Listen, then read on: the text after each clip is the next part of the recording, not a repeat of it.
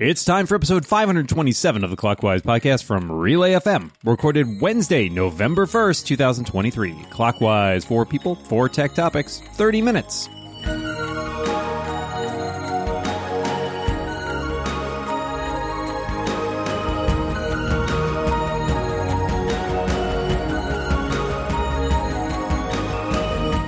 Welcome back to Clockwise, the podcast where we remember that it's the 1st of November? I think that's how it goes.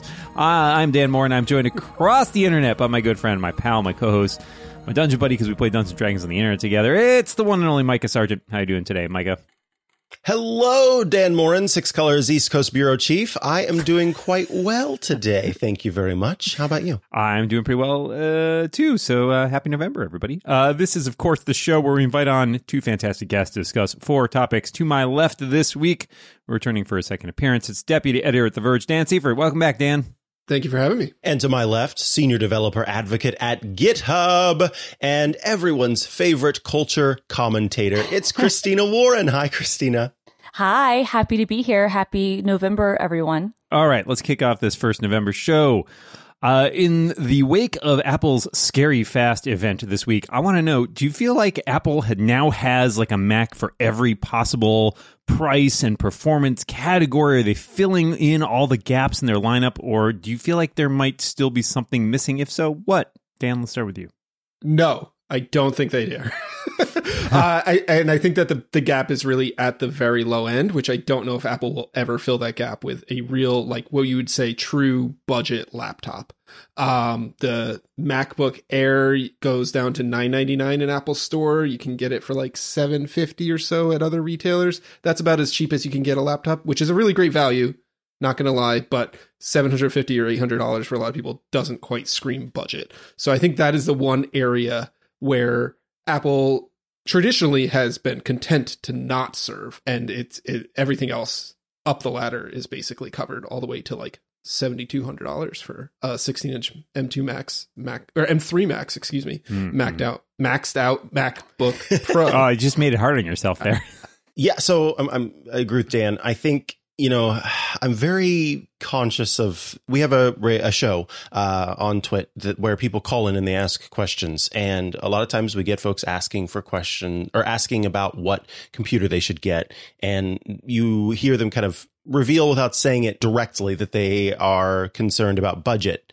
And $999 to some people might seem like, oh, that's quite the deal. But I'm very aware of the fact that had I heard that price even just, you know, a few years ago, that would still be something that was that's like a multi-year saving kind of thing. And so given that, I think that, yeah, that is where Apple still doesn't have a Mac, but I don't think they're ever going to have a Mac. So is a gap if the company doesn't acknowledge that the gap is there? If a gap falls in the woods and no one's around to see it, I don't know. Schrodinger's gap. Anyway, let's move along. Christina, what are your thoughts? Yeah, I mean, I kind of feel similarly to both you and Dan, number one. I think that obviously the low end, that's a place where at least on laptops, Apple has never had a market. I think you could argue that the original market for the Mac Mini was, at least especially in that era, sort of, you know, the low end, you know, it's like a $500 computer, bring your own stuff. But now, you know, look, there's nothing that's going to take on a Chromebook, but there's not even anything that'll take on, you know, a sub, unless you're talking about getting something, you know, on special, like, you know, a sub $1,000 laptop. But to your point, Micah, that's also not a market they really go after. I think this is the most cohesive laptop strategy that Apple has had in years. I'm not saying it's the best, because you're still having 8 GB garbage, which I'm grossed out by the fact that a $1,600 laptop comes with 8 GB of RAM. Putting that aside, we do now actually have a very consistent and sensible Mac lineup compared to where things were before the, you know, Scary Fast event. Yeah, I think, I mean, the low end, it's an interesting point. I mean, for sure, Apple has never played much in that sub-$1,000 category, definitely not for laptops. I mean, obviously, you can get a Mac Mini a little bit cheaper than that, but it is certainly a harder sell. I think there's some interesting squishiness in that low-end mid-range area as well, just in terms of price points. You know, I think they've done better by introducing this new 14-inch MacBook Pro that uses the vanilla M3 processor. I think that potentially bridges the gap a little bit that was sort of filled by that old weird 13-inch MacBook Pro that kept around forever. But it does have a lot of limitations to it. I hear a lot from people who are like, I can only run one external monitor. I'm so angry. And I just think that, you know, that's clearly a decision that Apple has made, but it seems like there is certainly a small vocal contingent that feels like that is something that should not be reserved for like the higher end chips that cost a lot more, and that there isn't really a great opportunity for finding something that's a little bit more powerful. For example, there's no Pro configuration of the iMac either, right? The iMac is just the M3, and you either get it or you don't. So I think there is potentially still some room in the middle ground there for something that takes more advantage of the Pro. And I've been interested in the way that they also have rejiggered the Pro in terms of the efficiency versus performance cores. They're now split down the middle. It used to be more performance cores, I think.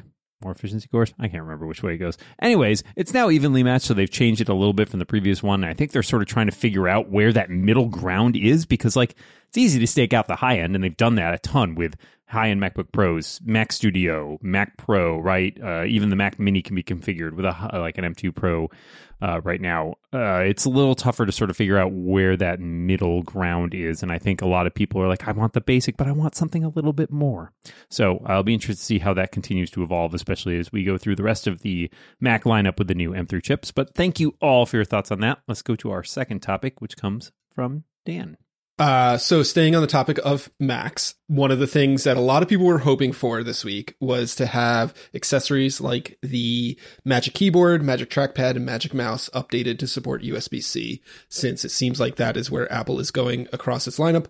But Apple didn't do it, so they all still use Lightning. So my question to the panel here is, what do you think is going to be the last Lightning product in your life? Or have you already jettisoned Lightning from your life as of like September? I have not. So I think realistically, the last Lightning device in my life are going to be my Mac peripherals, just because I don't see a reason to upgrade those. One that's going to be sort of a regular issue for me that's going to stick around for a while is my AirPods Pro second generation, because I did not get the USB-C version of that case, and I still regularly go to plug it in with USB-C and realize, oh right, that doesn't work there. So yeah, I think that's the one that I'll truly choose, because it's the most inconvenient one, and I don't see any need to upgrade that anytime soon. Christina, what about you? Like you, Micah, I think it's probably going to be my Mac accessories, because unless, you know, they do come out with a mythical 32-inch iMac or something, I don't see myself like purposely buying like new Mac accessories. Like I don't see myself getting like another Magic Keyboard or Magic Trackpad just for USB-C, because who cares? But for me, I think the ones that will probably stick around the longest are my AirPods Max, which I have mixed feelings about anyway. But they're, you know, $550 headphones. Rumor is at the end of next year, we might get a pair that has USB-C. I'll be tempted to upgrade them, but I also kind of hate them. Like I like them because of the auto pairing and how easy that is. But for the price and for the performance, like the Sonys are objectively much better headphones. So I'm not sure if I'll actually upgrade them or not. So probably my AirPods Max, but I could also conceivably still have for many years to come the, you know, Magic Keyboard and Magic Trackpad that will, you know, continue to work for however long I have external needs in that way. Yeah, I guess it's going to be the keyboard and trackpad for me. I was really hoping this week that I would get a chance to replace those, mainly because my Magic Keyboard's a little chewed up. I had like a keyboard tray, and it like just chewed up the top of the aluminum because it was set too high for a while, and I just find that annoying. I want to replace it. And I think there's a possibility for not just the replacement with the USB-C, but I was really hoping they'd improve some aspects of it. Bluetooth on the keyboard has been kind of wonky for me. I keep it plugged in all the time to my Mac Mini, which I don't love. And I also had hoped they would bring back the inverted T arrow key layout and maybe you know, make some other changes there as well. I also don't have a keyboard with Touch ID, which would be a nice thing to have. So all those things were like, I was ready to go. I had the money set aside and everything, and then they didn't do anything. Like Christina, I upgraded my, I had a first gen pair of AirPods Pro, and even though they worked very well, when there was a sale on the second generation, the new USB-C ones, I bought those, and was able to pass the older ones down to my wife. So I think it's mainly just the peripherals at this point. I do have a first gen pencil lying around, but I don't use it actively. And then my wife has an older iPad and an older phone. So those will probably be the last things to really go. But like for me in my personal life, it's probably just going to be these peripherals. And, you know, I'm bummed about that. It doesn't make a huge difference in my life, but it just fit in those nice, neat little boxes. I like the idea of only having one cable to worry about ever. So I guess I'm a nerd. Yeah, I guess for me, I'm the same as most of y'all. It is probably going to be the peripherals. I use a Magic Trackpad. I don't use a Magic Keyboard because I'm a keyboard snob. But I use a Magic Trackpad every single day. And I would say at my desk, like having Lightning to charge at is not as annoying as it is when I'm on the road. And since I don't take the Magic Trackpad on the road, it's not like it's not like, oh, I have to pack another cable with me. I would have loved a new trackpad because the one I have, actually the battery's not lasting as long, and because like I said, I don't use Apple's keyboard, I also don't have Touch ID. I would love Touch ID in a Magic Trackpad, and you know, maybe I was wish casting a little bit there. Would have been great to see that. Christina, you mentioned the AirPods Max. I also have the AirPods Max and have very similar complaints, and I do not think I will be upgrading mine because I just bought a pair of Bose like this week. So I'm kind of like the AirPods Max sit on my desk as like desk headphones, and I've got a little charging dock for them, so I don't ever have to interact with the lightning cable. But yeah, those are a tough one because they are so expensive, and like realistically shouldn't be upgrading headphones at that price all that often. Yeah, that's like a once a decade purchase. But yeah, that's where I'm at. It's going to be this Magic Trackpad forever.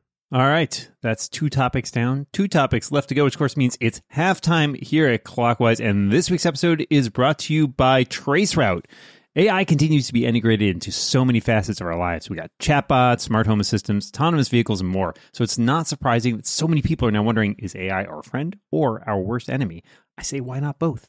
And that's the focus of the 2-part season opener of the award-winning Traceroute podcast. Don't miss out on this and other ways we can peel back the layers of the stack and reveal the humanity in the hardware that shapes our digital world. Start listening this week. In every episode of Traceroute, a team of technologists seeks to untangle the complex question of who shapes the internet. Seasons 1 and 2 gave us a crucial understanding of the inner workings of technology while revealing the human element behind tech. And season 3 tackles not just AI questions, but also looks for answers to how can we use technology to preserve the earth, who influences the technology that gets made, and what happened to the flying cars that we were promised. Which I definitely need an episode. I need an answer to that question immediately.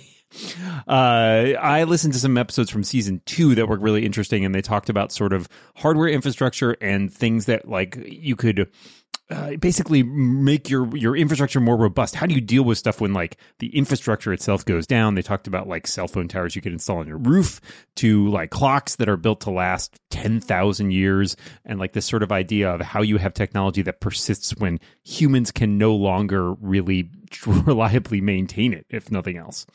So I'm interested to see what they're talking about in AI. And if you're somebody who is interested about that influence between humanity and technology and how that plays out, this might be a great podcast for you. So listen and follow the new season of Traceroute starting November 2nd on Apple, Spotify, or wherever you get your podcasts.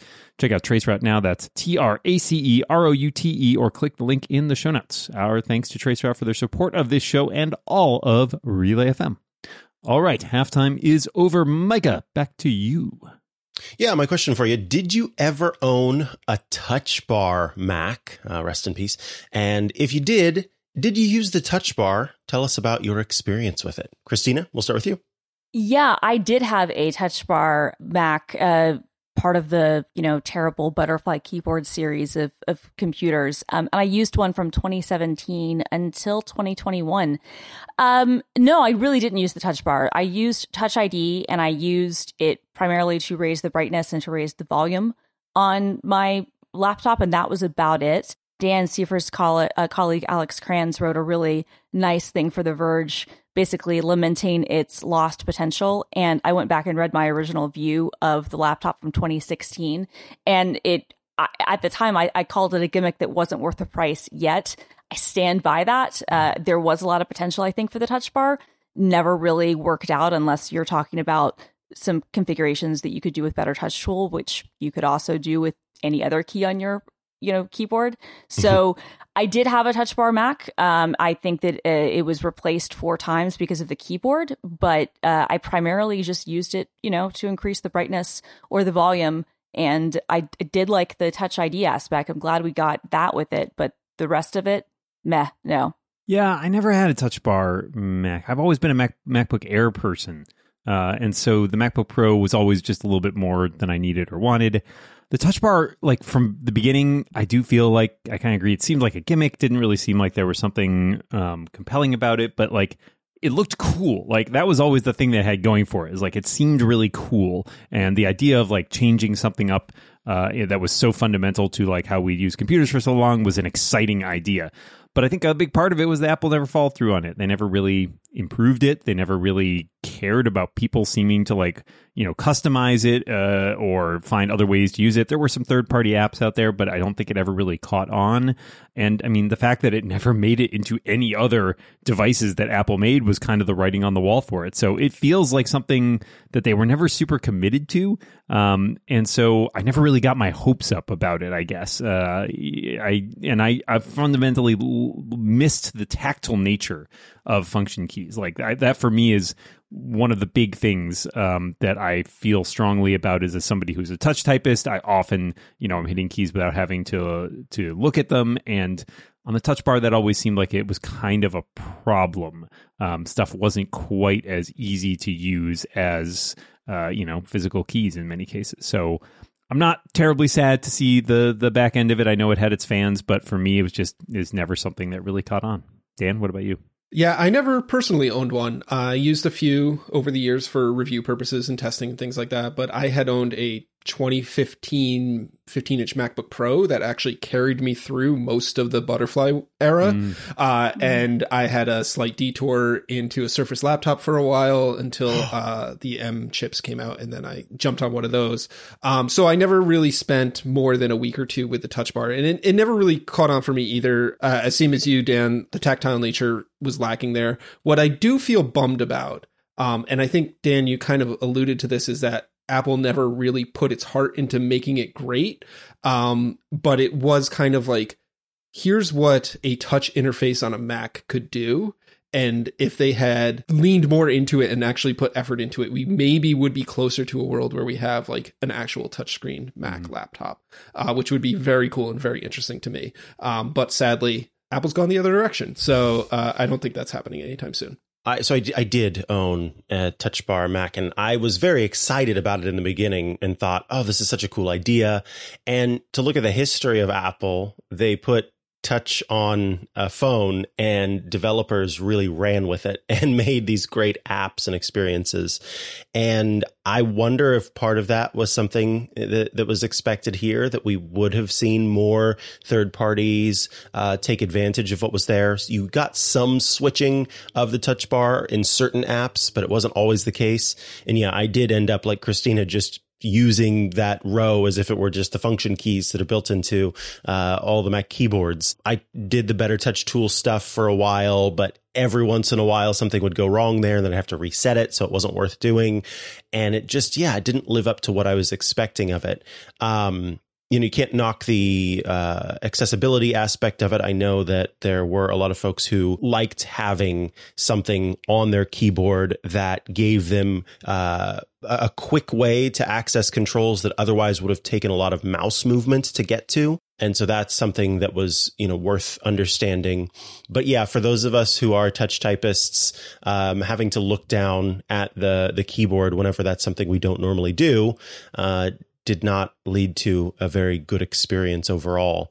Cool idea, but ultimately I am not surprised to hear that it wasn't something that any of us used with any real regularity. Thank you all for your answers on that. Let us go to our next topic, which comes from Christina.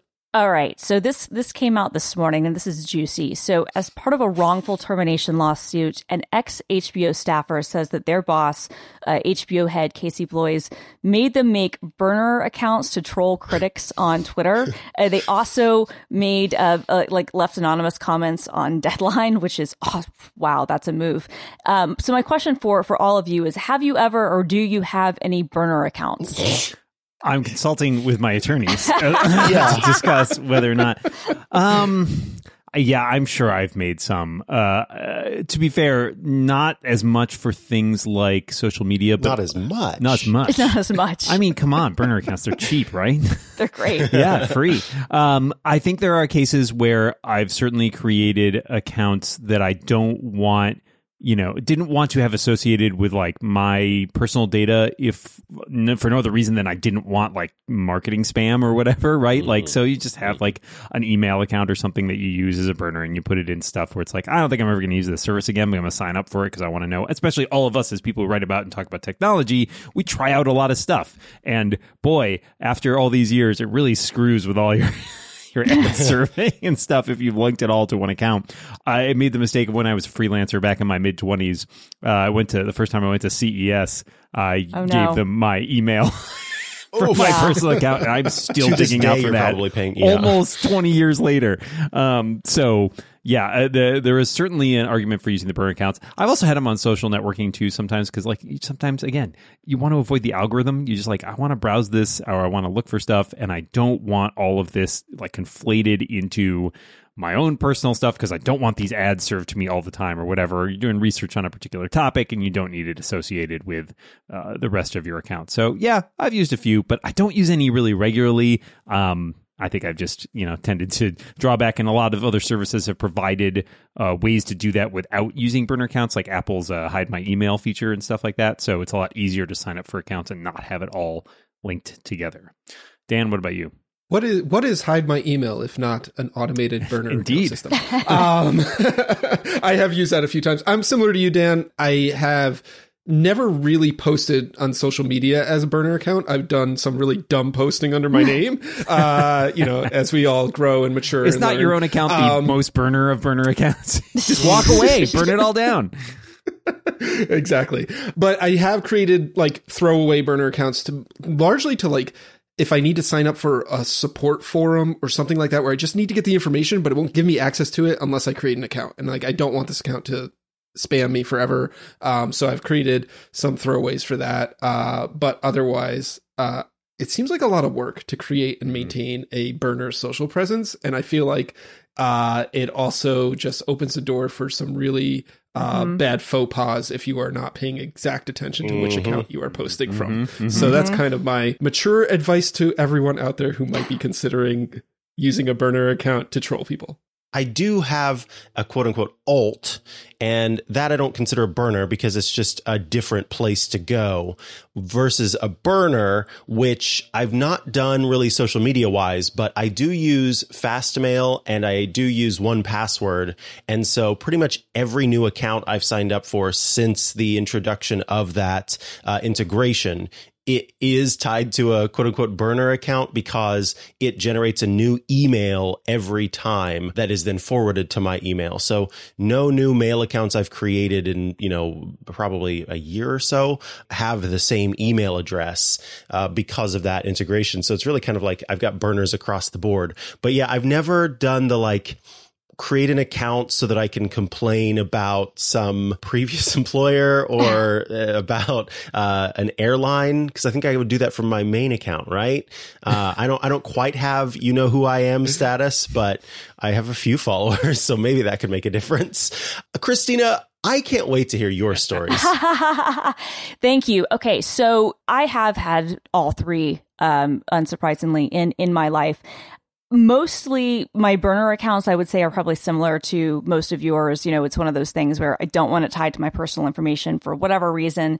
Usually not because I'm embarrassed to put it under my real name, but because I don't want the spam. I don't want the CES stuff, or I don't want to be reminded, of what it is. It's a one-off thing.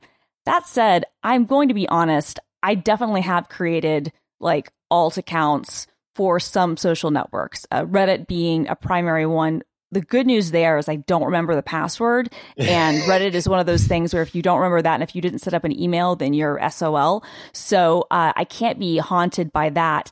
I rarely have done it on Twitter when I've created alt accounts. It's usually been a meme-based thing. And if my identity was tied to it, like, who cares that in 2012 I created a John McAfee parody account? Like, not a big deal. And that was a real thing that I did. But I for the same reasons that you were mentioning, Dan and Micah, like, my fear with it's not that I have any sort of moral qualms against having alt accounts, and even like alt accounts that might, you know, like yell at people and express opinions that I'm afraid to express under my real name. And when you consider what I will express under my real name, think about me unhinged. And that's wow. But here's the thing. It's nothing about that. Like, I'm not morally above it. I'm just afraid that I would be an idiot and accidentally post on the wrong account and get completely called out. And I know that would happen because I've, you know, like all of us on this podcast, we've had to like manage multiple social accounts, and we all know what it's like to post under the wrong one.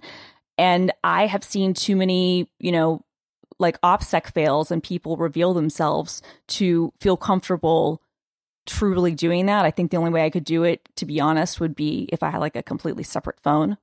But, and it would need to be like a different color, like different, you know, like night mode on, like it would have to have a whole other thing. So I would know, okay, this is the one where you can be trollish and yell at your television critics. But yeah, I have had all three of them. I don't actively deal with a lot of the alts in this instant, like this story, just because I'm afraid of getting found out. Well, that is 4 topics down. We just have time for a bonus topic. Before we get there, I want to mention, of course, if you feel like you want to support the show, you can do so by go pick up a Clockwise shirt. You can go to clockwise.social/shirt to find our excellent shirt over at the Cotton Bureau. It comes in many colors, many sizes. Completely coincidentally, I'm wearing my green Clockwise shirt today. I went to get my COVID and flu shots, and the guy asked me if I was a Celtics fan. So really nailing it is what I'm saying. But hey, it's still a great shirt. Pick one up, clockwise.social/shirt, and we appreciate it. And now for the bonus topic, important matters we discuss here. Do you have any leftover Halloween candy? And if so, how long do you think it will last? Be honest. Dan, we'll start with you. Oh my God. We have so much Halloween candy left over because I vastly overestimated the number of kids that would come to the door this year. I bought full-size bars, and I have literally like 2 dozen full-size bars left. Oh, wow. And then I bought a backup of the fun-size stuff that was not handed out at all. So that's a full bag of fun-size stuff. So it's going to last a while. I think we're still going to be giving it out. We'll just drop some off at the offices and send some to school. We'll all be over shortly. And all that kind of stuff. Yeah. And my wife has a big told you so on her face all week long. Sadly, no one trick-or-treats here. I'm also not someone who really eats candy, so it would just be my partner doing that. And I don't think it doesn't stay in the house long enough for it to gather. So there's no leftovers here because there kind of weren't any in the first place. Christina, what about you? Yes and no. So I did buy Halloween candy, but that was for me to eat. So I do have, I think, like half a bag of mini Reese's left. And I'm leaving for the airport in like 3 hours. They will probably not be gone by then, but they will definitely be gone by the time I'm back because my husband will find them and eat them. So I bought candy just for me. I wish I'd gone the full bars route. I mean, everybody go to Dan's house for Halloween because that's awesome, like hardcore. Yes. But like that's genuinely like that. Those are the best houses. But yeah, the little that I do have left will be gone in days, I'm guessing, but I won't be here, unfortunately. Yeah, we bought a bag of the fun-size stuff from Costco, and I think we went through about half of it, maybe. This is the problem with working from home is we have a limited number of places to get rid of this candy, so hopefully my wife will take some to her office, because otherwise it's going into my mouth. Hey, if you'd like to get ad-free episodes with an extra overtime topic every week, you can become a member of Clockwise. Just go to relay.fm/clockwise and sign up for just $5 per month or $50 a year, and you'll help support the show. In this week's overtime topic, we discuss our video calling setups. And that brings us to the end of this week's episode. All that remains is to thank our fantastic guest, Dan Seifert. Thank you so much for being here. Thank you. and Christina Warren. Thank you so much for joining us. So happy to be back. Thanks, guys. And Michael will be back next week for a second November show, but not on November 2nd. Until then, we remind everybody listening out there, watch what you say. And keep watching the clock. Bye, everybody.